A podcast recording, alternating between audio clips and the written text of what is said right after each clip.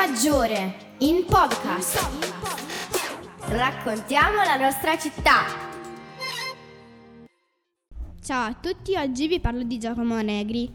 Giacomo Negri è uno scultore nato nel 1900 proprio a Torre Maggiore.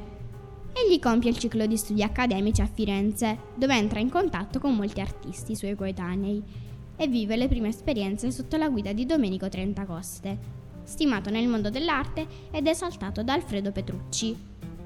Ha lasciato molte opere, tra cui l'imponente monumento ai caduti di Torre Maggiore, il monumento funerario per Elisa Krogan, compagna del principe Michele De Sangro, e la sua splendida tomba personale.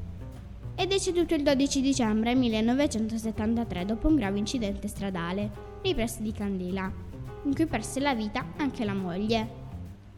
Oggi molte sue opere sono presenti presso il Museo Civico Negri, presso il Castello Ducale di Torre Maggiore, grazie alla donazione delle opere da parte dei familiari dell'artista.